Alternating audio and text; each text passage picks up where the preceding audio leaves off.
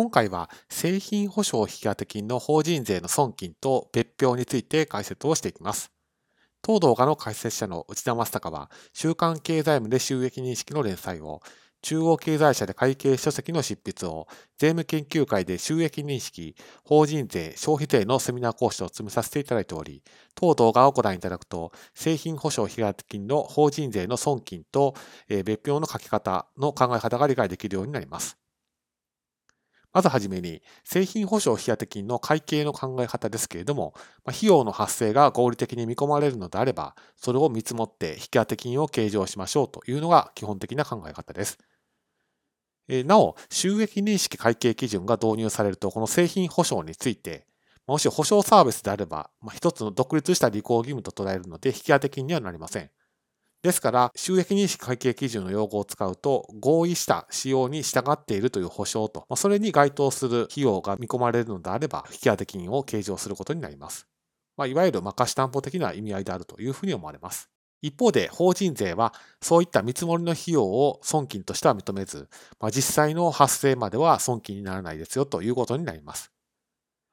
ですから別表ではその損金として認められるタイミングまでに会計が費用に計上した部分については加算留保をすることになります。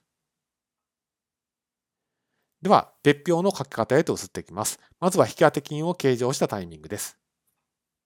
まず会計は費用を見積もって引当金計上をしますけれども、法人税は損金に認めないということですから、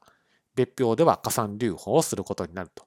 これを別表で見ていくと、まず別表4では製品保証引当金否認として100というふうに書いて、別表5の1では増加の欄にその100の金額を転記をして、翌期種期末の欄に100が記載されることになります。この金額の意味は、会計の利益剰余金よりも法人税の利益積立金額の方が100多いですよということを意味しています。そして実際に費用が発生することになりましたということになれば、会計はすでに過去に費用計上済みですので特に費用計上はありません。一方で法人税は費用が確定したということで損金として認めるという流れになります。ですから別表では減算任用をすることになります。これを別表で見ていくと、このように別表4では製品保証を引き当て金任用として100というのを減算欄に書いて、別表5の1では減少の欄に100と書いて、機種の金額と差し引きをして、翌機種期末の欄は0ということになります。これによって製品保証引当金については、会計の利益剰余金と法人税の利益積立金額の間に差はないということになります。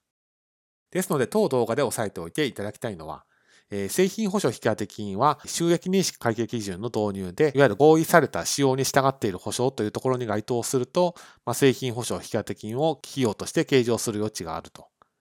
一方で法人税はそのような見積もり費用を認めないので、実際に費用の発生が確定するまでは加算留保ということを押さえておいてください。